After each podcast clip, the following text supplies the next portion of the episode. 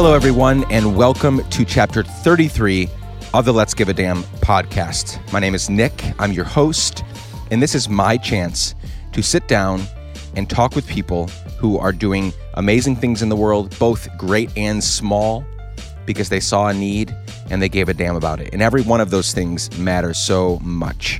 Today is a special episode because it's our first live episode. A couple weeks ago, I got to spend time with a few dozen folks in a beautiful room in Nashville to interview uh, Barrett Ward from Fashionable. We did that live. There were some talks that were given that were shorter by some other people. There were two of my musician friends that came in and played music. We had snacks, we had beer, we had LaCroix, of course. It was a beautiful night. It was so much fun. And we're going to share some of that with you. Thankfully, you won't have to sit through all two, two and a half hours of it because a lot of it wouldn't make sense because you weren't there live. But we're going to give you uh, an hour or so of it during this podcast episode. So let's just get going. I'm going to intro the first little section here. Uh, last week on the podcast, you heard from Miles Adcox, the C E O and owner of Onsite Workshops. He shared a little bit that evening live with our audience, and I want to share it with you. He had a few things that he did live with the audience that there'll be some silences because you weren't there and he asked people in the crowd to do stuff. But stick with me. I want you to listen to the whole thing because I think you'll find many parts of it very valuable. He dropped some serious truth bombs in there, very wise words, and I think you will find it very interesting and very helpful. So uh, let's get right into that section right now. Here's a short talk given by Miles Adcox at our live podcast recording. Here we go.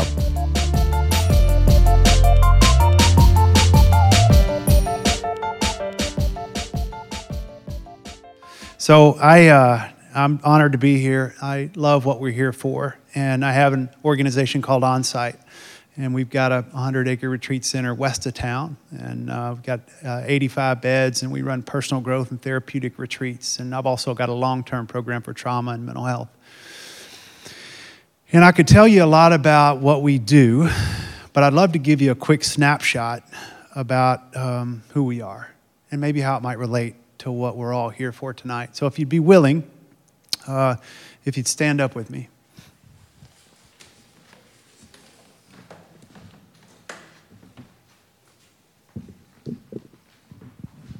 So about a little over fifteen years ago, I was somebody walking around professionally who had experienced um, a lot of success for my age. And um, if you would have seen me, you would have thought, there's a guy that's got it together.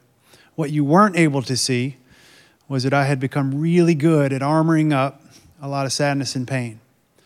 Uh, from an early imprint that I got that I just never reconciled and dealt with and never knew I had permission to talk about. And so slowly depression started eating at me until I couldn't I couldn't continue to live the act. And the act caught up with me and I had a face plant. Right people came around me at the right time and I fell in love with the change process because the change process changed my life. And uh, I got uh, emotionally well, emotionally fit, and I've been on the track to do it uh, with a lot of people ever since. But one of the things I've learned along the way, and I'll show you guys really quickly, and I've just, I'm fascinated by, I'm a kind of a neuroscience nerd, so I love the way the brain works and uh, how we change as human beings. And one of the things I can tell you about the brain is that the ability that the brain has to see itself, it can change itself. But unfortunately, most counseling, personal growth coaching, most of our abilities to attempt to change other human beings is largely through talk. It shocks me that the counseling profession is a talking profession because information alone doesn't change people long-term. Advertisers know that, and they use psychology way better than we do. What we know is that image, if we put things into kinesthetic and we put it into motion, it has the ability to reach the part of our brain where we actually change behavior. So if you, I want to kind of show you that, if you will. So if you would, if... Uh, If you'd be willing to close your eyes, and if you got a bad knee, then be careful. But if you don't, don't don't do this exercise if you do, or use your chair. But if you don't, then close your eyes, and I'm gonna have you stand on one foot. Ready? Go.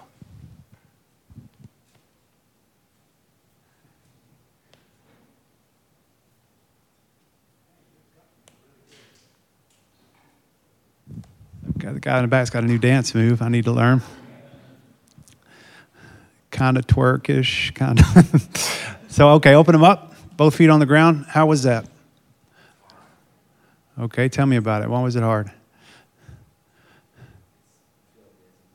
Dizzy, yeah. Looked like it was out of balance. There was a lot of people kind of. Yeah.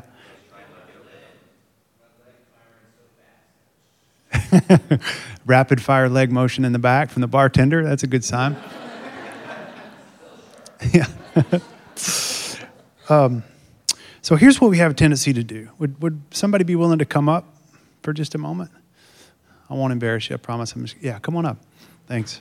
And if you just stand right here. So the ability that the brain can see itself, it can heal itself, as I said. But here's the way we typically uh, walk into life and relationships and professions. Because life is going to deliver adverse circumstances. Nobody's going to escape that. And so it's always going to have us a little off balance. And what can happen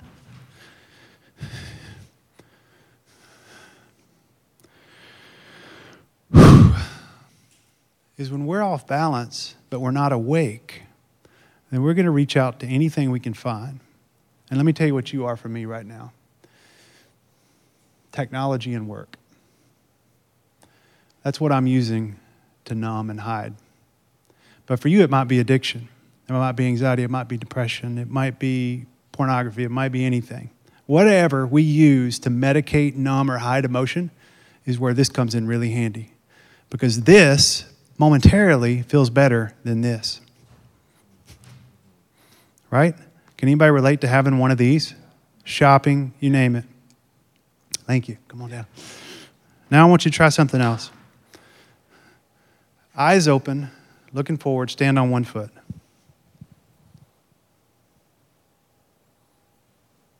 What do you notice? To the ability that the brain can see itself, it can heal itself. What self-awareness, what taping, thank you guys, have a seat. Self-awareness, or taking a deeper look at our story, reconciling the parts of our narrative that aren't working for us, and nobody escapes that, by the way, gives us the opportunity to wake up, become emotionally fit, and be self-aware. And when we're self-aware, we have the ability to take on adverse life circumstances without reaching out to medicate. And I'm somebody who, again, we're always going to do it. I'm a new dad, and I'm trying to be as present as I possibly can, and I've got other distractions pulling me away as fast as they possibly can. And unless I'm awake and in tune and know what's going on and have the ability to empathize with my process and give myself as much grace as I'm trying to give my new son, then you better believe if I'm in the helping profession or if I'm trying to give it to him, and my guess is a lot of you are here because you do, so you're probably trying to do cool things in the world, and you probably already are doing cool things in the world. There's something that bookends compassion a lot, and it's called fatigue. You ever heard of compassion fatigue? That's one of the things that we work with a lot at the program that I run. We work with artists and creatives and N G Os and people who are making huge, guess what? It's one of the highest burnout rates of any profession in the, on the planet. It chews people up in about a year or two. And I think our job is, if we're going to get into this and we're going to take the risk to walk into the world and try to make a difference. And there has never been a more important time on the planet to walk into the world and make a difference right now. The world is more divided than it's ever been. And it needs our voice now more than it's ever needed it. And I think the fastest, most impactful way that we can walk into and create change in the world is with a deep understanding, a deep compassion, and deep empathy on who we are, where we've been, and who we're becoming. That's the beauty of this thing. And that's the gift that we get to give each other. Is that when we walk into something emotionally fit, we create sustainable change. And it starts from the inside out. So that's all the invitation that I have for you tonight. I, I know I didn't tell you a lot about what I do. If, if, look up uh, Onsite if you would, if you want to learn more. People come out and stay a few days or a week at a time. And then we've got a foundation, too, that is working with some vulnerable populations around race relations and, and veterans and first responders and people that experience trauma in the line of duty. So we're doing some really cool stuff. But I want to start with you, because that's the most important paradigm I think we could shift. And I don't think we need a one eighty. Somebody out here's wheels might be falling off, but most likely you're all probably doing pretty well. And I'm not asking you to t- change one hundred eighty degrees, but a two degree shift over time does like this. And when we wake up emotionally, we take the longest journey that mankind ever takes, which is eighteen inches from here to here. And what a beautiful journey it is. It's one of the most amazing things I've ever I've ever experienced. And I'd love to say, rah, rah, I'm emotionally fit. I got all my shit together. um, but I don't. But what happens is, is I have a, a deep well of empathy on myself and my process. It keeps me spiritually rooted. And I get to walk around looking at myself different than I ever have. Because I used to be one of the hardest human beings on the planet on me and my process. Anybody relate to that voice? We're human beings, so we're naturally born to do that. So anyway, I want you to give a damn, but I want you to start by giving a damn about yourself, because I think that's the way we go out and make a difference in the world. And I'll close with this. Um, when I walked in, uh, there was ten bucks right at the door back there.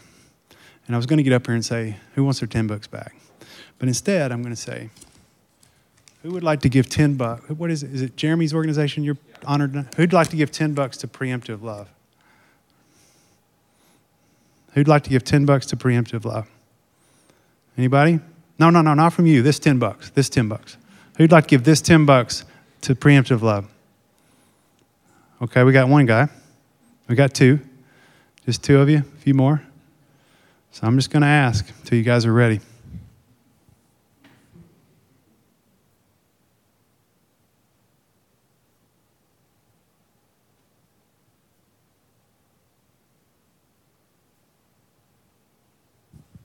Here it is. Whoever wants it. It's a good thank you. Give that to Jeremy's group. Um, I can't, I can't, t- I, d- I did that on purpose, but as I can't tell you how many times I've sat in my chair and raised my hand. And what I want to invite you to do tonight is, we don't always know what we need to do, but when somebody invites us or we see an invitation or an opening, we get up and walk towards it. Because often it's not that we need the resources. The resources are out here. We just need to execute. We need to get out of our chair and walk towards it when we don't know what to do, just like you did. So thank you. Thanks, guys.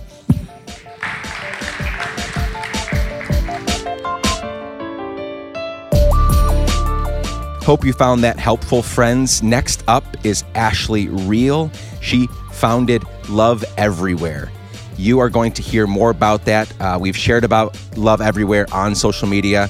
We're going to do an interview with her soon, a longer one. But for now, um, actually, I haven't asked her for if we can do an interview, but I assume we can. So if you're listening to this, Ashley, the, the ask is coming soon. But she's a special lady. Uh, their family is awesome. And so Ashley started Love Everywhere. And you're going to hear more about that here for two or three minutes. She shared live with us, and now you get to hear all about Love Everywhere. I hope you will check them out.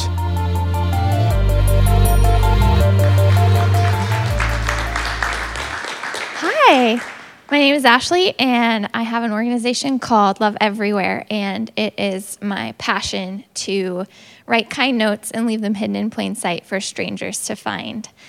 Um, I have a ton of cards with me, and it would make me so happy if you guys would come find me when this is over so that I can give you some so that you can write some kind words of your own to leave. Um, this morning, I just numbered card number fifteen thousand, which is crazy because, um, one, my wrist really hurts, and two, I don't know that many people in real life, but hopefully people are finding them and it's touching their hearts. And yeah, so um, I started doing this by myself in two thousand nine, and it has grown so much. And we have ambassadors all over the world. It's a global thing now. We've been in China, at the Great Wall of China, um, the Taj Mahal, all kinds of places that I've never dreamed of going, and um, people are taking pictures of their little cards and saying, like, hey, I left one here. And then people are finding them and saying, wow, this really touched my heart. It changed my whole day. It made me feel like somebody actually cared. I felt seen. I felt heard. I felt loved. And that's what it's all about. So, um, yeah, that's essentially all that I have to say. I'm just excited to meet you guys and um, share love with you. So if you're interested, come find me. Thank you.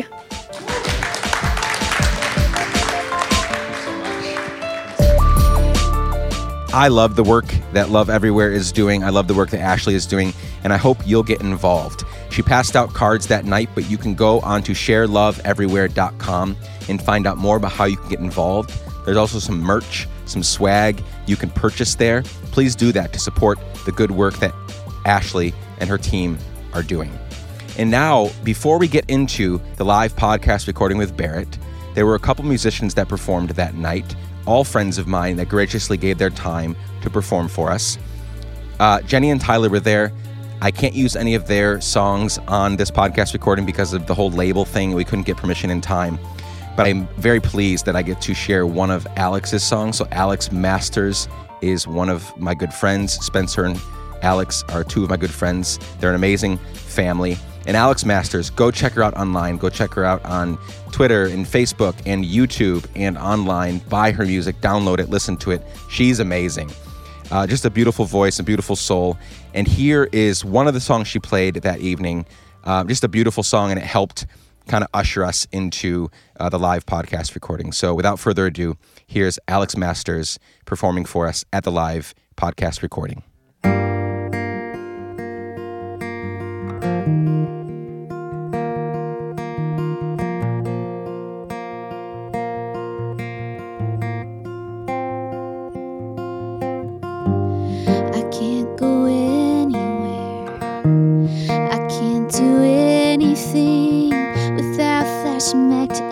On a fast track, no red light stopping. I would go anywhere, I would do anything to get back to that. You hold my hand while my eyes got lost in green, the color of your old Corolla, green, the hills of the Shenandoah, where I first kissed you.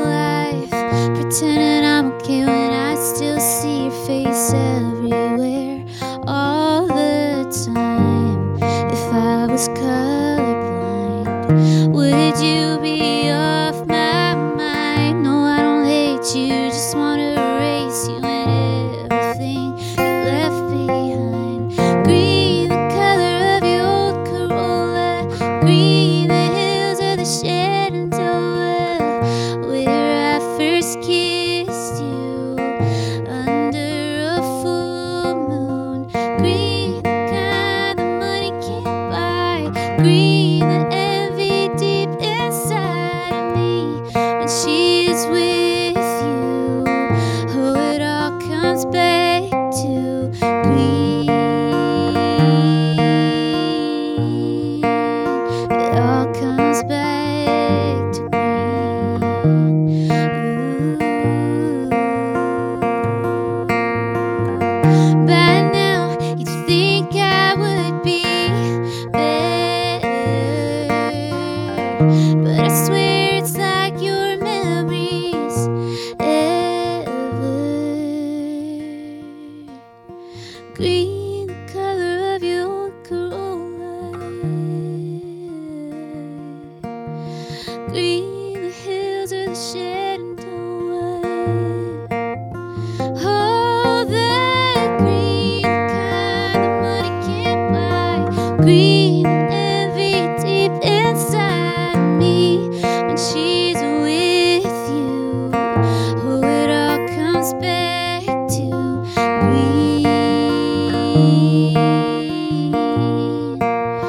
all comes back to me.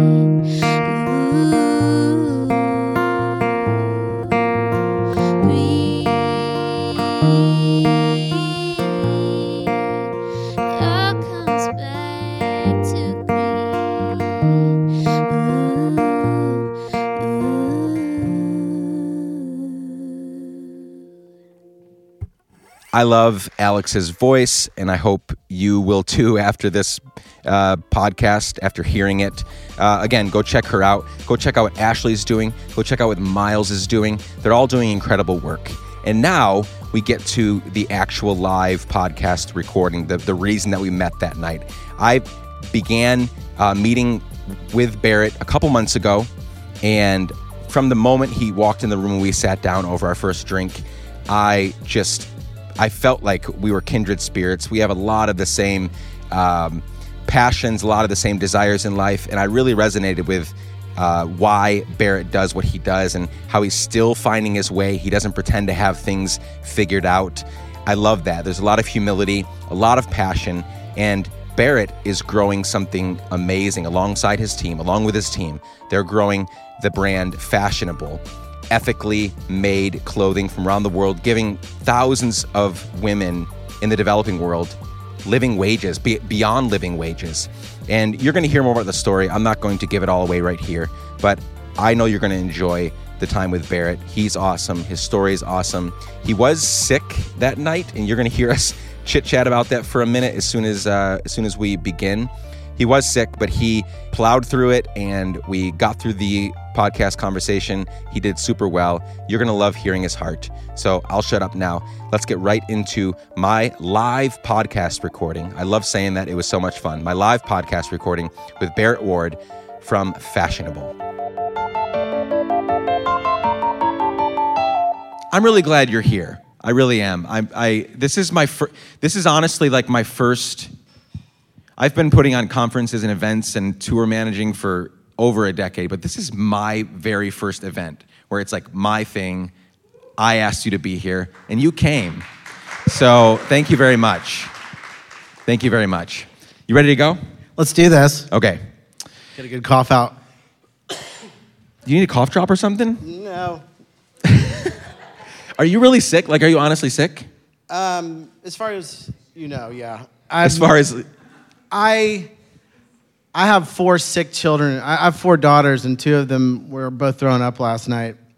Again. Oh. So nobody talked to him in case it's that, like, catch you. Let's hug it out before I leave. You have hugs and kisses on the cheek? But I'm good now. Okay, good. I'm glad. Um, so anyway, so let's let's get started. We'll figure out how to edit all this in. Or maybe we won't edit it at all. Any Seriously, any of you listen to You Made It Weird with Pete Holmes? Anyone? Okay, right? So Pete Holmes' conversations, you're, you're, you better be, look, thank your lucky stars that I'm not Pete Holmes, because his go for like three hours. Like, he will talk for three hours with someone, and he starts recording as soon as they walk in the studio door. So you get all the background stuff and all the, all of this. So maybe we'll leave it in. I don't know. Get that cough in there. Thank you so much, Barrett Ward, for being here tonight. Thank you. It's good to be here. Yeah. So before we get into the work that you're doing and what you've made of your life and uh, how long it took you to figure it out, all of that. Um, I want to go back to the very beginning. One of my favorite things to learn about where people's beginnings, because those are the things that in some way, maybe not heavily, but they influenced who you are today in a lot of ways. So the people, the experiences, the ups, the downs, the ugly, the pretty, all of that shaped you, whether you knew it or not at the time, to be the person you are today at thirty-six years old, right? Ah! Yeah. Uh, the person you are today. So can you take us back as far as you want, talk as little or as long as you want about your story? Well, it's not that fascinating. Fashionable is really interesting. I can't wait to tell you about that. Okay, we'll start but, with your story. Um, yeah, I, I'm married to Rachel, and I have four beautiful daughters. I have a, Rachel's beautiful too. Yes. Can we cut this start yes. over? no, um, nope. I'm gonna make. I Rachel have a beautiful wife and four beautiful daughters, Rachel, and um, and you know we live in Nashville, Tennessee. I grew up in Carmel, Indiana. Carmel, Indiana, the Greyhounds. Cricket. Uh, I've never been there. You know that I would say the only thing about my childhood that I think is interesting is I grew up in a wealthy community, and uh, and that really shaped and set me up what, for what was to be a later crash in life of all the pursuits of wealth and how it really mm. was aimless. You know, once you hit the top of the wealth, you realize, gosh, that wasn't what I thought it was going to be. So that was my youth, was growing up, and I had a great family and a great community. in Carmel. I went to Indiana University, mainly because in nineteen eighty-seven, Keith Smart hit a baseline jumper, and I was like, bro, that's where I'm going to college. Uh, that's how we all make our college decisions. Decision. So I've watched like three basketball games in my life, and I'm not even joking, so that would not have influenced me. You were talking about, or sorry, basketball. You were talking about basketball, right? Yeah, basketball. Okay, yeah, shot. Still three three basketball games. Yeah. So. So I, and then we moved, uh, the, when I when I went to Indiana University, my third year in school, I think the first big international move in my life was I studied Japanese language and literature in college, and I moved to Japan, and that was the first time I had ever experienced internationalism and just realizing how broad and different different cultures are. It was also the first time I ever dealt with culture shock. I remember weeping the first three months in Japan, listening to Shout by Tears for Fears. Shout, yep. Shout. Let it all. Let it all out. Uh, what age is this, by the way? Uh, I'm embarrassed to say twenty-one. Okay, but thank you. Keep going. You can shout um, and cry at twenty-one. I also, and then when I felt really low, I would turn on the soundtrack to Aladdin. And that really pumped me up. Mister Aladdin, sir. That'll cheer anyone up. It will. Uh, so, and then I moved to Nashville when I was twenty-one, uh, or soon after college, I should say, with the Southwestern Company. I sold books door to door while I was in college. You ever heard of that? Nope. It was you really sold books door to door? Door to door. It was the hardest thing I ever did, but it was also really valuable. School of Hard Knocks. It turned me from a marshmallow kid into something a little bit more The guy tough. That would cry at Shout, Shout, Let It All yeah, Out. Yeah, that's too. Right. I needed it, clearly. And you so sold then, books door to door. How does that even work? What what what books were you selling? Well, there's a lot of crying there as well. Yeah, uh, a lot of rejection. Just selling like study guides, homework guides for people, for uh, parents and their children to to commune over on the dining room table. Are there any older folks here that remember getting books sold door to door? That's just not part. Of, yes. Okay, I apologize. It's a thing. I apologize. He was probably it if you yeah. grew up in Nashville. Um. And so that's what brought me to Nashville, and then I stayed here, and then um, and the rest is Nashville lore. So you've been here since twenty-two? You know what? That's not true. That's the medicine talking. I've been here since twenty-six. Okay. Yeah. So what happened between twenty-one and twenty-six? I don't remember. Uh, the medicine talking. No, the, I, I actually was that the Japan. Was that Japan was my last year in college, and then I moved to Michigan. And you just skipped for, Michigan, yeah. like just no straight deal. Up skipped Michigan. Those are some hard years too. uh, no, I loved Michigan. I lived in East Lansing, and I actually recruited other people to go sell books door to door for a few years. I apologize to you folks as well. Okay, so you, how did you go from selling books to being a fashion label? We'll get to Fashionable, what what it is, but like, what, what was that transition like? It was actually first. I met this girl named Liz that was really cute, and we started dating, and she told me to go to church, and I was like, yeah, love church. Yeah. And um, and that was when I was maybe about twenty-eight. And so I started going to church, and they talked to me about going on this trip to Peru. And they said, if I go on this trip to Peru, I can go to Machu Picchu and witness and do all these things. And I I just heard Machu Picchu. I was like, that was cool. Yeah. And so all of a sudden I was on my first, what I later learned while I was there was a mission trip. Uh, you honestly didn't know it was a mission trip until you were on it. I didn't really understand yeah, what that sure. meant. Okay. And so before I knew it, we were doing Bible studies and things like that. We did travel to Machu Picchu, but that trip, the first time, is the first time I've ever seen poverty up close and personal. And I think that just demonstrates how disproportionately off track I was. I hmm. mean, I just bought my dream car the, the month before. I felt like I'd reached the pinnacle. And then all of a sudden, I'm I'm in Lima, Peru, where I could have bought three hundred prefabricada casas, you know, prefabricated hmm. houses for people with the car that I just bought, mm. and it just, it all kind of came crashing down. As, as as crazy as it sounds, or radical as it sounds, it didn't feel that weird to me. A few months later, I walked into my boss's office, and I was like, I gotta go. I gotta do something different. And then, mm. and then moved to Africa with a, a company, or an organization called African Leadership, which is now Mocha Club here in Nashville, Tennessee. Actually, they're based in Nashville. What age are we at now? I'm just trying to keep track. Somewhere between twenty-eight and forty. Okay. I think it was... I think it was... I picked the wrong night to have a conversation with this guy. He's like all medicated. Yeah. No, this is the perfect twenty-nine night, actually. It was twenty-nine, twenty-nine years old, I think. twenty-nine, twenty-nine. Or thirty. And you were thirty-one. In Africa. Well, where specifically? There's, what, fifty-six countries in Africa? I went something. to... I landed in Ethiopia, and then... which is my first country in Africa that we landed in, and I eventually adopted two children from there. It's a very meaningful country to my wife and I. Hmm. And we went to Zambia, South Africa, as well, Zimbabwe, and Kenya on that first trip. And that and that place, you know, I kind of started searching. After I left Southwestern, I kind of started searching for what am I supposed to be doing? I went to Ireland to to do some, you know, work with the poor there. But when I landed in Africa, that was a, a real moment of peace, you know. Hmm. And it was a moment of, oh gosh, this is where I'm supposed to be. And so that became the next chapter for me, was working with African Leadership full-time, and then we started Mocha Club. And Mocha Club. Okay, before, I want to ask about Mocha Club, but I also want to ask you this question. So for some people, as I, I've done a lot more engaging with people on this topic since I started the podcast, for some people, they have their give a damn moment. It's a, it's a, it's a moment, right? They encounter mm. something, it hits them right in the face. And for others, it's a kind of a gradual process. It's a, it may be weeks, months, or years. What was it for you? Was there, was it the Africa, or was it uh, some? Was it Peru? It was Peru. Like, it was it Peru. Was, it was watching this little girl. I still have her picture, and I'm gonna go ahead and say how shallow I was at this point, and demonstrate that now with this story. Uh, this little girl walks out of her shack, and she was just beautiful. And I watched her walk out of a, a tin shack that was no bigger than the stage in size, and she, you know, like five feet by five feet. For the podcast listeners, yeah, see the stage. You. Yes, the stage, yep. Five feet. Very aware. This is bigger than five feet, but you're medicated, so yep, I'm trying. Uh, and she walked out and was dirty. She was filthy, and she grabbed this dirty water to clean off her face. And I just felt like, what am I looking at right now? I have no idea. I've not.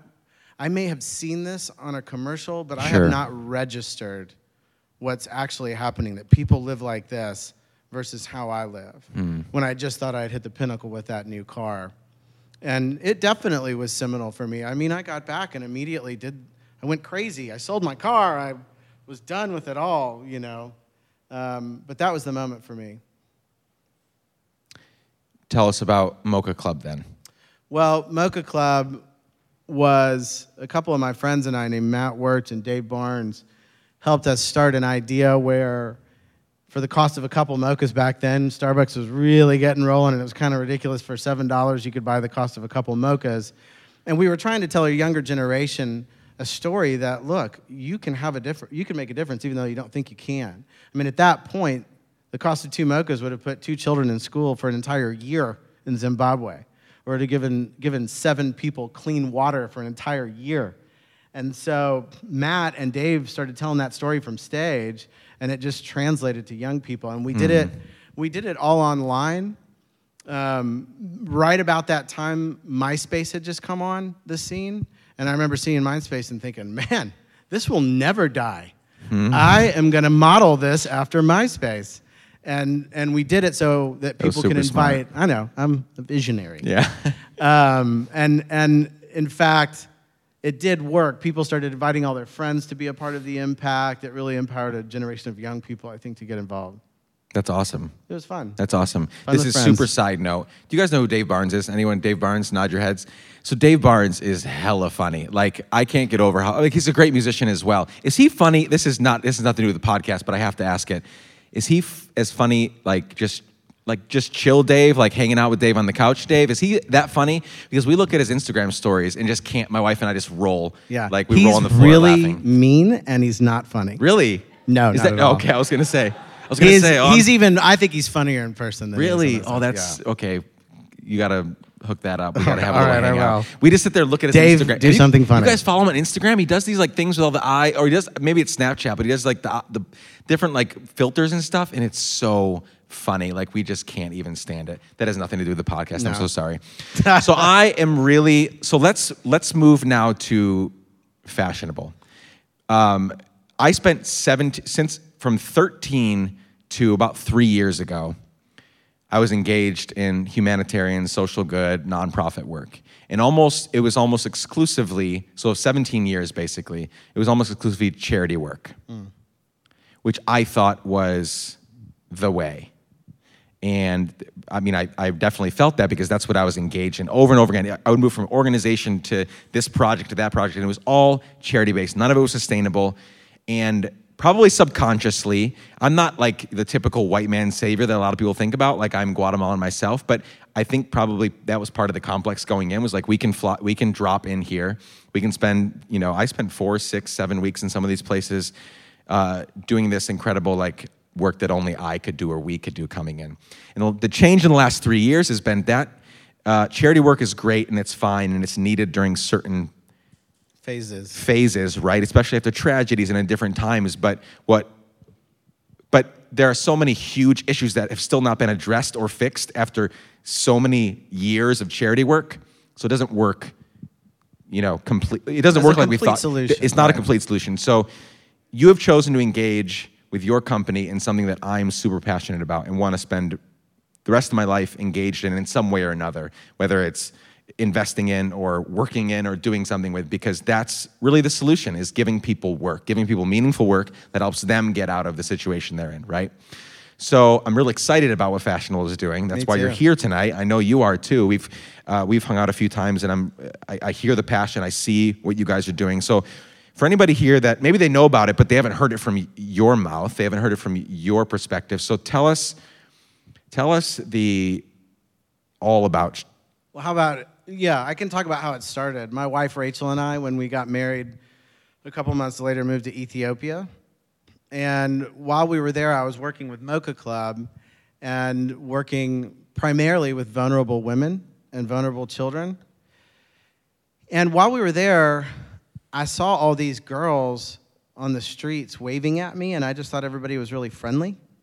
And I came to find out that sex trafficking in, in Ethiopia was extraordinarily high. And so I, de- I decided, well, that makes me mad. I mean, that was really, mm. I was angry seeing these little girls try to solicit me. And then you come to find out that they're making twenty-five cents to a dollar per trick. And the justice in you just wells up. And I wanted to get involved with Mocha Club, so we aligned with an organization that was rehabilitating women coming out of prostitution. And as we heard their stories, um, it was fascinating. I... I think my perceptions going in of what it meant to be in the sex industry or to be a prostitute was pretty demeaning of these women. But then I hear these stories of women. I met one woman that went into the sex industry to to help pay for her sister's surgery for breast cancer. Mm. And so all of a sudden you realize these women are making heroic, extraordinary sacrifices to do what they do for their family, things that I can't even imagine having to do. And so to serve them was our pleasure. You know, we, I, I wrote a blog post when I was living there called, I Need Africa More Than Africa Needs Me, because I think I had gone in with what you said, that mentality of I really can't wait to help. And then it really just becomes your pleasure to serve as you realize these are the blessed, you know. Mm-hmm. So we started working with these women and giving them this charitable arm of, which was critical. It gave them health care. seventy-five percent of the women were H I V positive. It gave them uh, emotional, you know, counseling and group counseling and nutrition and all these kind of things they needed to get back on their feet. But the thing I consistently heard from them was, once we get back on our feet, what are you going to do about that? Because I still don't have any more skills. I will have to go right back to what I was doing. And so that was kind of seminal moment number two. And so my wife and I were at the marketplace one day looking at these scarves that they make in Ethiopia, and I said, are those cool? Is that why you're buying them? Or are you buying them because they're from Ethiopia? And she said, no, these are really beautiful. And so that was the light bulb moment. Weaving had been around since the time of Queen of Sheba in Ethiopia. She's a real person. And we taught these three women, Bezawayu, Mulu, and Mesalu, to start making scarves. And we launched them in October of two thousand ten, and within about a month and a half, sold somewhere around four thousand one hundred twenty-three scarves. Wow. And so we realized this is something that consumers are identifying with. And so look, I massively believe in charity. Charity is critical to get people, there are people that are just totally destitute in life. They have to get there. But I think where charity continues on, often economic opportunity has to pick up. And so the real goal of Fashionable was that if we are going to end generational poverty, we have to, number one, be creating jobs, and number two, we have to be doing so for women. And doing it for women is not just a heart issue. In fact, it is socially, scientifically proven that it is the most effective way to fight poverty. Because when a woman is given a job, the impact that she has on her community is honestly far more significant than a man.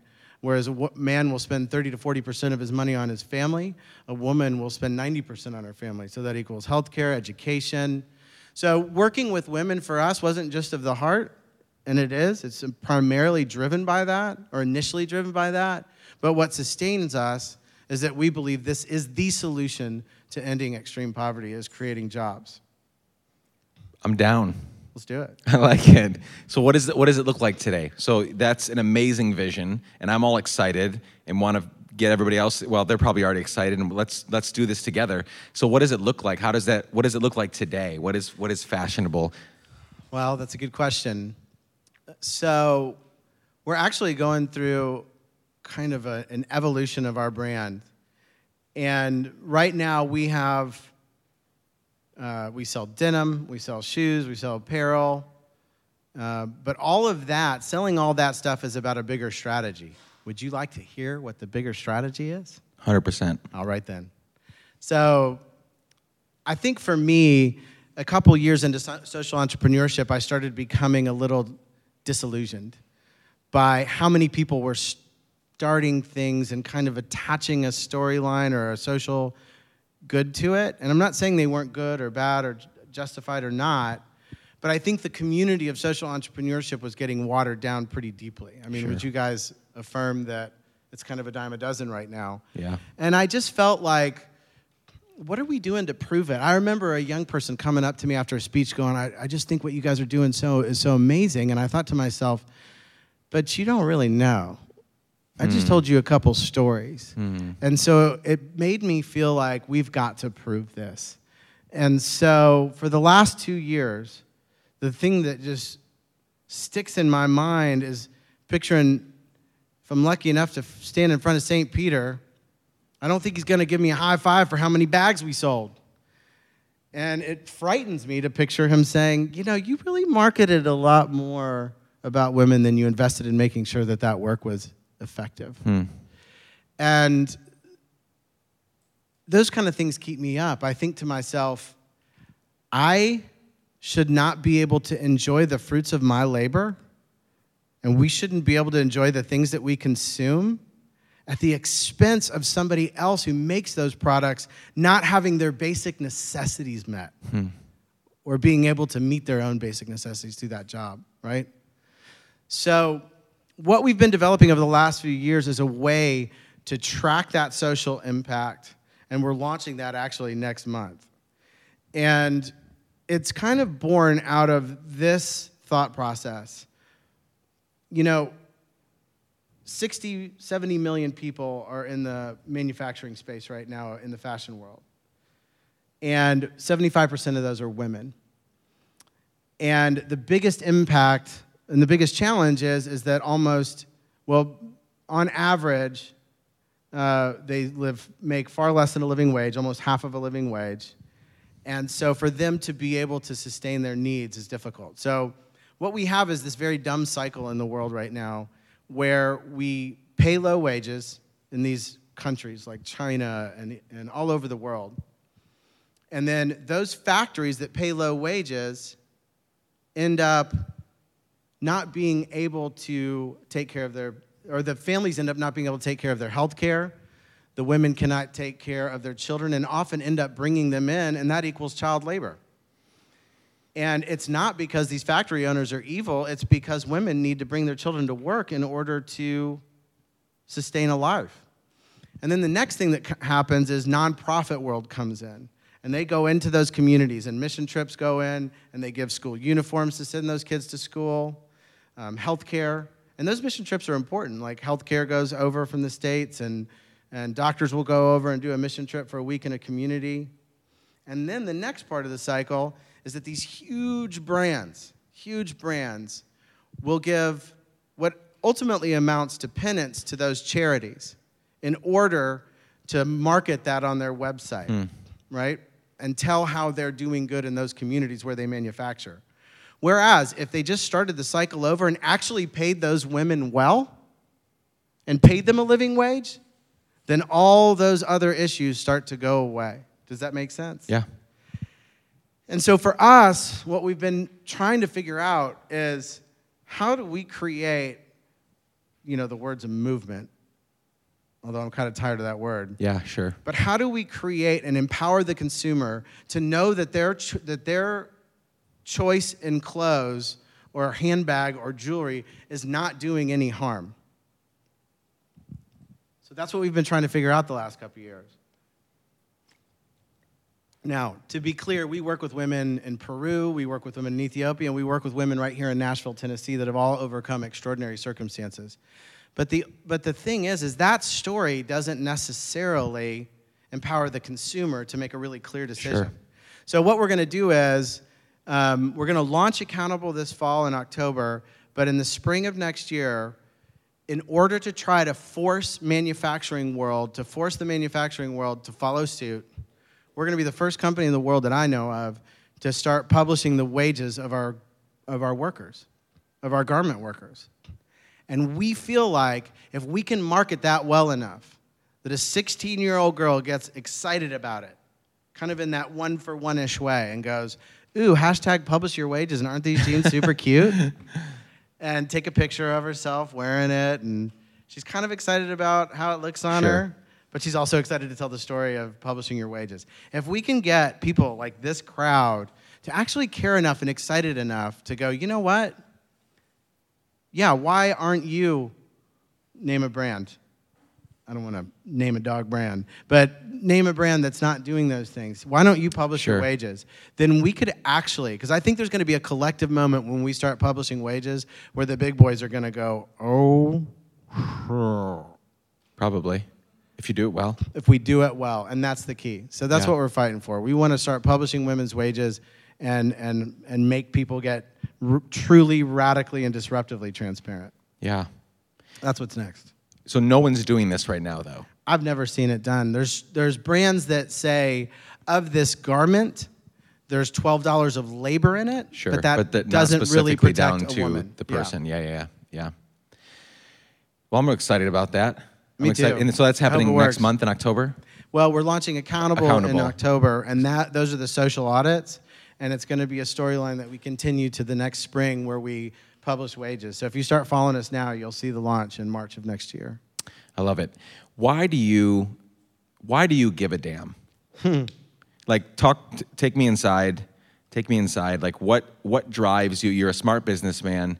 You you probably could be doing a lot of things that honestly would make you more money, and it, it could look a lot different, and yet you choose to engage this really hard, like probably fun, but hard work of do, like this Accountable thing. You're gonna, you're not gonna be everyone's favorite person in the fashion industry when you do that. Right, I so ain't like, trying to make so, no friends. Yeah, sure.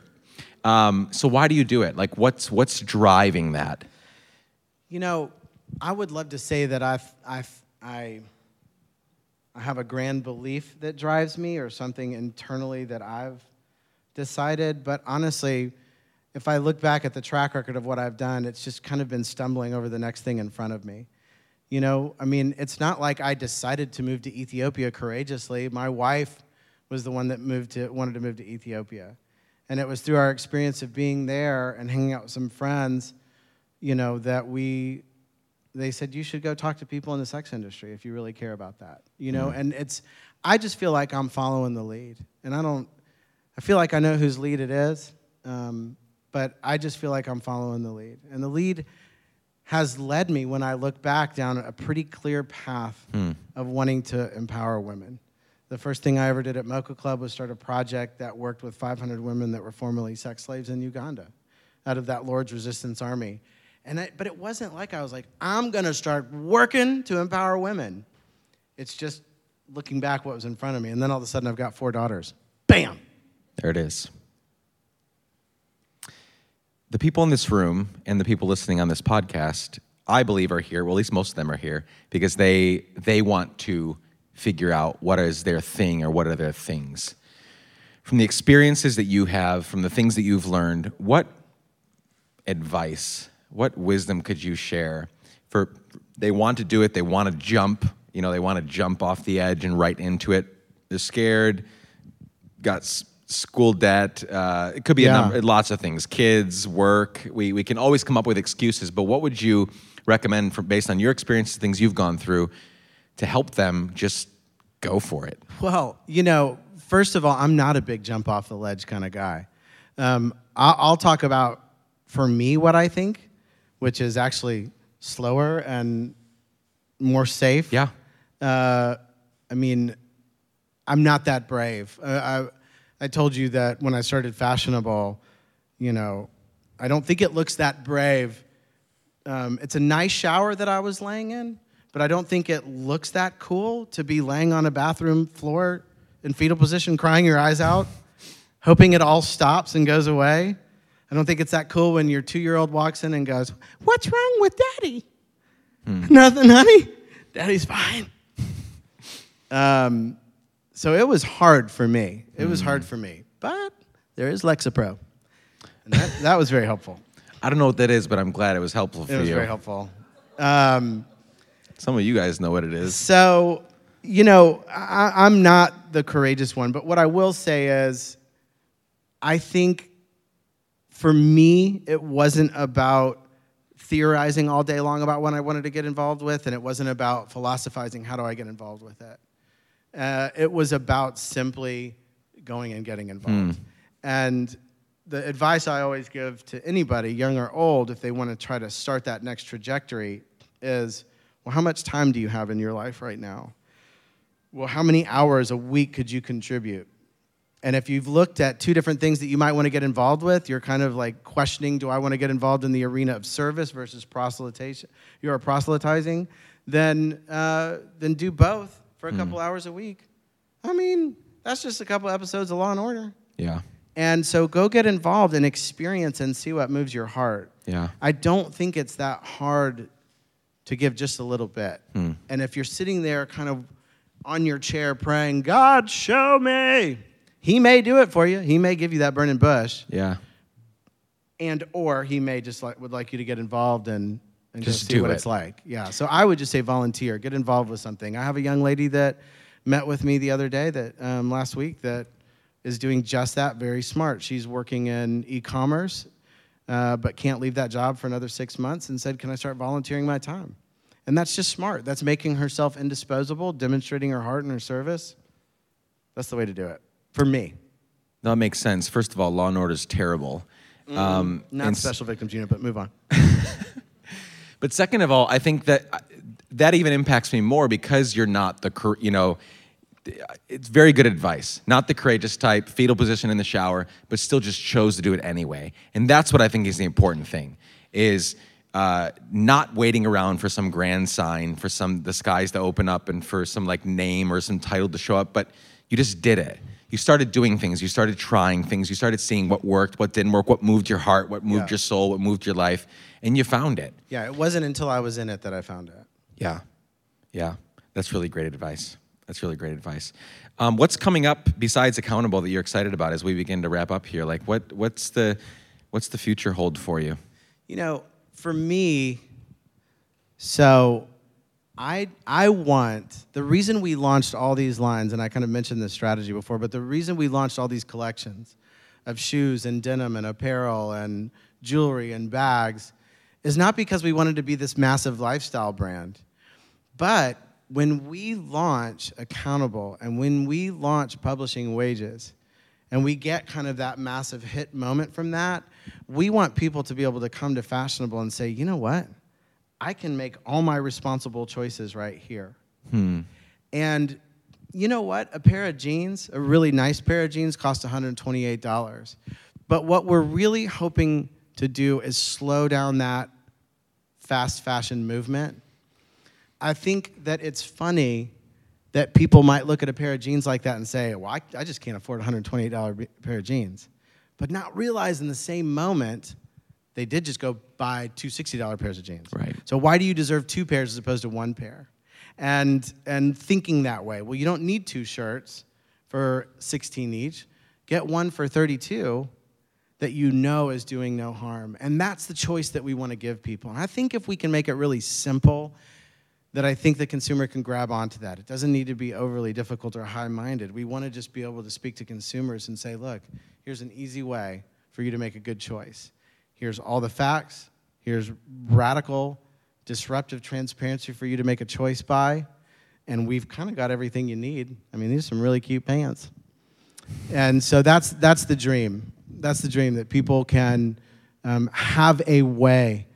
Because, because you know, the truth of the, it is, the way this world is working right now, it's not trying to genuinely give that transparency, transparency to the consumer. Mm. It's trying to market a level of transparency, but it's not truly trying to give them the the tools that they need to make a good choice by. So that's the big thing coming up for us, is just trying to hope to change consumer behavior.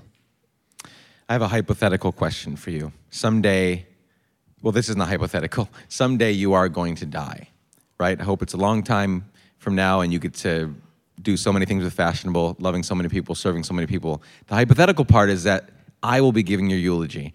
Uh, your family, your friends, all the all the women that you've that you and your company have been able to help. Like, there's so many people there, right, that have been loved and served by you, and they're better off because they met you and worked with you and so on and so forth. They're all there to honor your life and celebrate your life. And again, the hypothetical is that I'm there giving your eulogy. What do you hope that I would say about you on that day to the people that you've affected the most? So it's going to sound probably pretty cheesy, but the reality is... Uh, I just want to be a good dad. Um, I've got four daughters, and I, I love coming to work most days, and some days I don't.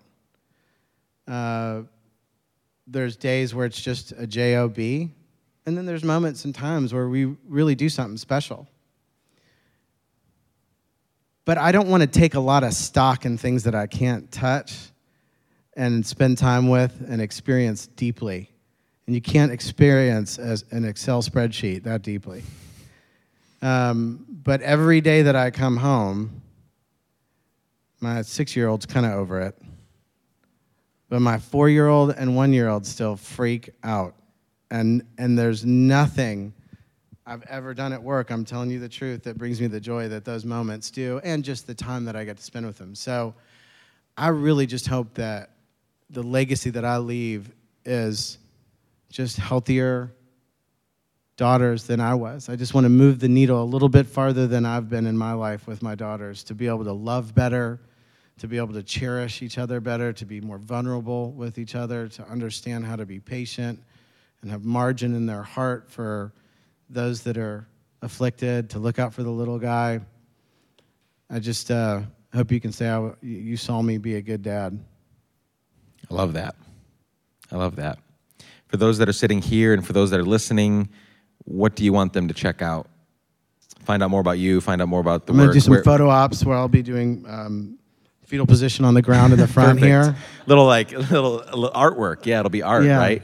Well, you know, the the we are doing. We're, we're changing our name in about a month to ABLE, so they should come. Check out our website. Get signed on for the. Um, just Google the word "fashionable" right now, and we're we're we're the tops.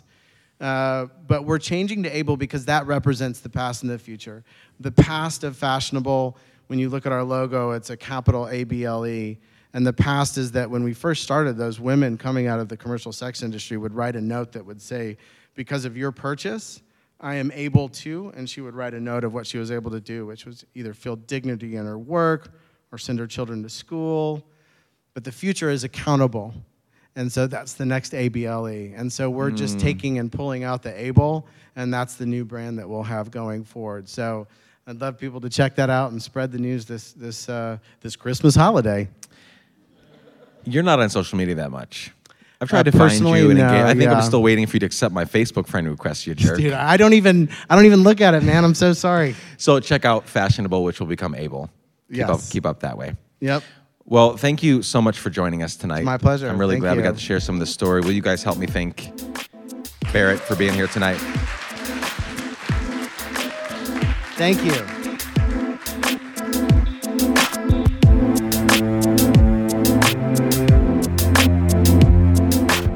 Friends, thank you for joining Barrett and me today, and Miles and Ashley and Alex and everyone else that was there that night. I'm so glad that you got to peek into our live event a little bit.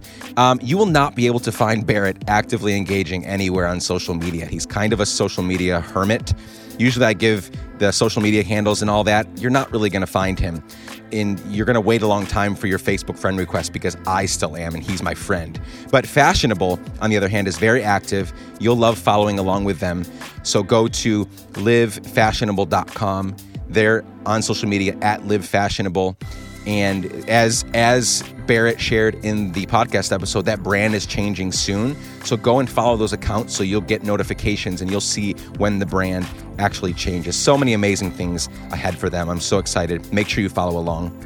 You can follow me at Nick LaPara everywhere. You can follow Let's Give a Damn at Let's Give a Damn everywhere. And if you like this podcast and want to see us continue making podcasts for a long time to come, here are a few quick ways you can help.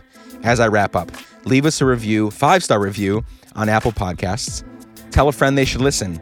Share an episode on social media. Take a screenshot, put it on your Instagram story or whatnot. Or you can send a few bucks our way by going to patreon.com forward slash let's give a damn. That's P-A-T-R-E-O-N dot com forward slash let's give a damn. In fact, like ten minutes before recording these sound bits for the podcast, I got another email from another person who has now signed on to become a patron with us. So another five dollars a month going toward making these podcasts. So very grateful for your participation that way. If you'd like to do that, patreon.com forward slash let's give a damn. That's all for this week. This was a fun one, a little longer than normal. I hope you're having fun, learning a lot, giving more damns than ever before. I love you. Can't wait to hang out with you next week. Bye for now.